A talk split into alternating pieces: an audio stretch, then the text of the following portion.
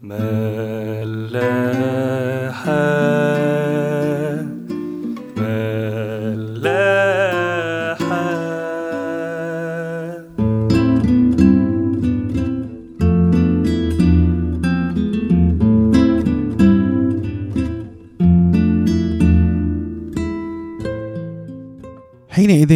معهم يسوع إلى ضيعة يقال لها جثسيماني، فقال للتلاميذ: اجلسوا ها هنا حتى أمضي وأصلي هناك. ثم أخذ معه بطرس ويعقوب ويوحنا، وابتدأ يدهش ويكتئب، فقال لهم: نفسي حزينة جدا حتى الموت، امكثوا ها هنا واسهروا معي. وانفصل عنهم نحو رمية حجر، وجثى على ركبتيه وصلى، قائلا: يا أبتاه، إن شئت أن تجيز عني هذه الكأس، ولكن لتكن لا إرادتي بل إرادتك. وظهر له ملاك من السماء يقويه. ثم جاء إلى التلاميذ فوجدهم نياما، فقال لبطرس: أهكذا ما قدرتم أن تسهروا معي ساعة واحدة؟ اسهروا وصلوا لئلا تدخلوا في تجربة. أما الروح فنشيط، وأما الجسد فضعيف. فمضى أيضا ثانية وصلى قائلا: يا أبتاه، إن لم يمكن أن تعبر عني هذه الكأس إلا أن أشربها، فلتكن مشيئتك. وإذ كان في جهاد كان يصلي بأشد لجاجة، وصار عرقه كقطرات دم نازلة على الأرض. ثم قام من الصلاة وجاء إلى تلاميذه، فوجدهم نياما من الحزن، فقال لهم: لماذا أنتم نيام؟ قوموا وصلوا لئلا تدخلوا في تجربة. فتركهم ومضى أيضا وصلى ثالثة قائلا ذلك الكلام بعينه.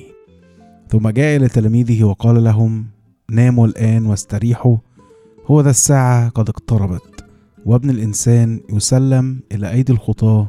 قوموا ننطلق، هو ذا الذي يسلمني قد اقترب. مساء الخير، أهلا بيكم في حلقة جديدة من عيش وملح. القطعة اللي قريناها يمكن هتلخبطكم لأنها مش من نفس الإنجيل، إنما هي متجمعة من 3 أناجيل: مت 26 ومرقس 14 ولوقا 22، عشان ناخد الصورة الكاملة لوحدة من أصعب اللحظات اللي ما كانتش أصعب على الإطلاق اللي عدت على المسيح، حتى إن ما كانش ده هيوازي ألم المسيح بعد كده في وقت المحاكمة والصلب، بس يعني زي ما بنقول عندنا وقوع البلا ولا انتظاره. ودي كانت صعوبة ألامه في جثسيماني، انتظار الألم والغضب والحسد بتاع الشيطان. مش مع أي حد، لا، مع حد وديع لدرجة تشبيه ودعته بالحمل. أشعية 53:7 يقول لنا: كشاة تساق إلى الذبح، وكنعجة صامتة أمام جازيها. وبالرغم من كمية الألم أو شدته واللي اتكلموا فيها مفسرين ووعاظ على مر التاريخ، بس برضه وليه المفاجأة من جوانا قوي مش بنحس إن ده كافي لينا. يمكن هنتعاطف، يمكن هنحس بعدم الاستحقاق للألم ده كله، يمكن هنتغنى بمحبته اللي مضى عليها بألامه ودمه وموته بعد كده، بس في وسط ألمنا الشخصية في حياتنا وقت الجد بنحس برضو إن إحنا بعاد عنه، أو هو اللي بعيد عننا. وده اللي هنحاول نخرجه من جوانا قوي، من تحت القشرة المتعاطفة والممتنة للباطن المليان بالحمم الإنسانية البركانية، واللي بتخرج وقت الحزن والغضب وتدمر كل اللي حواليها بدون تمييز أو تحديد. ويمكن ساعتها بس نعرف نقرب المسافة ما بيننا وما بينه، ونكون في واحدة معاه في العنا قبل الهنا. راديو ملاحة.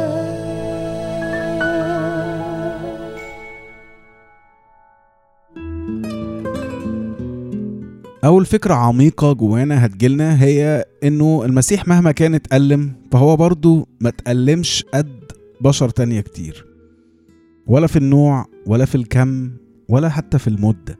يعني ما تخنش مثلا من شريك الحياة اللي بقاله معاه طول العمر، ولا شاف ولاده وهم بيموتوا قدامه، ما ترماش في زنزانة 20 و30 سنة شاف فيها ألوان عذاب ما تخطرش على بال بشر.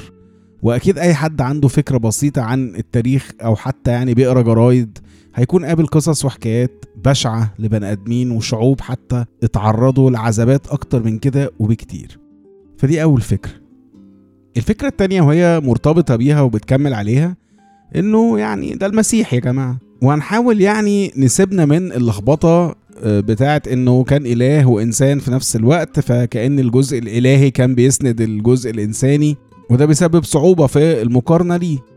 وطبعا اللي بيسمع حلقات الاناجيل من الاول هيشوف ان احنا تعرضنا للنقطة دي كتير جدا جدا ولسه هنتعرض لها تاني. فمعلش هنعتبر بقى ان احنا مصدقين انه المسيح كان فعلا بيتحمل كل ده كإنسان كامل بدون اي تدخل، او خلينا نقول بدون اي غش. ففي الحالة دي برضو هنلاقي اعتراضات من جوانا على مقارنتنا بالمسيح. ليه؟ لان هو حتى كإنسان هو شاف اعلانات كتير زي التجلي مثلا، وعمل معجزات ملهاش حصر واللي وصلت لحد اقامة الموتى. فازاي ممكن نقارن نفسنا بيه؟ وعارفين بقى الفكرتين صح، فعلا ده في حد ذاته ممكن ما يكونش اقصى عذاب في الكون، ولا حد يقدر ينكر المواهب او الوزنات اللي كان واخدها المسيح. بس طالما بقى جبنا سيرة الوزنات، خلونا نفتكر مثل الوزنات اللي في مت 25. هو ايه اللي حصل؟ السيد ادى 3 عبيد عنده، واحد 5 وزنات، واحد 2 واحد 1. اللي اخد 5 تاجر وجاب 5 زيهم، واللي اخد 2 تاجر وجاب 2 زيهم، واللي اخد 1 قال لك ده سيد ظالم وراح دفنها. سيبونا من اخر 1 ده مش موضوعنا، خلونا في اول 2. السؤال بقى، هل اللي اخد 5 لو كان جاب 2 او 3 او حتى 4 كان هيتساوى باللي جاب 2؟ يعني اي حد فاهم رياضة بربع جنيه هيعرف انه لا، لانه حتى لو القيمة في حد ذاتها اكبر بس نسبة المكسب مختلفة. لانه لو اللي اخد 5 جاب 2 فده معناه ان هو جاب 40% من التارجت بتاعه، فيعني ساعتها بالرغم ان التاني جاب اقل في القيمة بس هيتكرم اكتر لانه جاب قد اللي خده، جاب 100%. وعشان كده برضو في المثل السيد كرم 2 زي بعض بالظبط، مش عشان جابوا زي بعض بس عشان كانوا أمنا زي بعض. فهم 2 قال لهم نفس الكلام، نعما أيها العبد الصالح الأمين، كنت أمينا في القليل فأقيمك على الكثير، ادخل إلى فرح سيدك. وده بقى هياخدنا للاستنتاج إنه لو المسيح أخد مش 5 لأ 100 وزنة، فهو تاجر وجاب قدهم، إن ما كانش أكتر بكتير. فعشان نقارن صح مش هنقارن بكمية الآلام أو الوزنات، إنما بأمانة المسيح في تجارته دي. هفكركم بحاجة كده المسيح كان قالها في صلاته الاستشفاعية تبين قوي الأمانة دي. هلاقيه بيقول كده في يوحنا 17:12، الذين أعطيتني حفظتهم ولم يهلك منهم أحد إلا ابن الهلاك ليتم الكتاب. يعني ده واحد بيسلم عهدة وبيسلمها بأمانة، والأمانة دي ما كانتش بس في تجارته بالوزنات، إنما كمان في قبوله للألم. المسيح بالرغم من الحالة المزرية اللي هو كان فيها، يعني واحد بيوصف لنا الكتاب إنه عرقه نازل زي ما يكون دم بينزف، فتوتر وخوف وقلق، وكمان فوق كل ده أصحابه سابوه ناموا، كل ده بس برضه ما حاولش حتى في صلاته بينه وبين ربنا إنه يرفض أو يعترض بأي شكل على شرب الكاس ده. لا، بمنتهى الوداعة كان بيقول له إنه لو ينفع ما اشربش الكاس ده، بس برضو إرادتك أهم. وهي إيه إرادة ربنا؟ الألم؟ لا طبعا. تيموثاوس الأولى 2:4 يقول لنا الذي يريد أن جميع الناس يخلصون وإلى معرفة الحق يقبلون. أمانة المسيح خلته يقبل يشرب كاس الألم حتى وهو بيطلب إنه الأب يعبره عنه. 3 مرات يطلب نفس الطلب، وفي كل مرة كان برضو بيطلب إرادة الآب لأنه كان أمين. والأمانة دي بتحتم أنه يحط إرادة الآب اللي هي كلها خلاص وخير للبشر قبل إرادته هو بالجسد دلوقتي، واللي طبيعي هتكون بترفض الألم وبتهرب منه.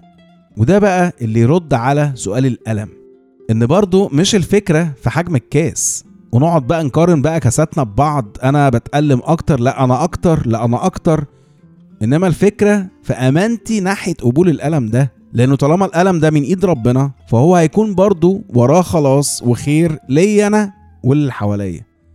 في كورنثوس 2:4-16-18 بولس يقول لنا كده، لذلك لا نفشل، بل وإن كان إنساننا الخارج يفنى فالداخل يتجدد يوما فيوما، لأن خفة ضيقاتنا الوقتية تنشئ لنا أكثر فأكثر ثقل مجد أبديا، ونحن غير ناظرين إلى الأشياء التي ترى بل التي لا ترى، لأن التي ترى وقتية وأما التي لا ترى فأبدية.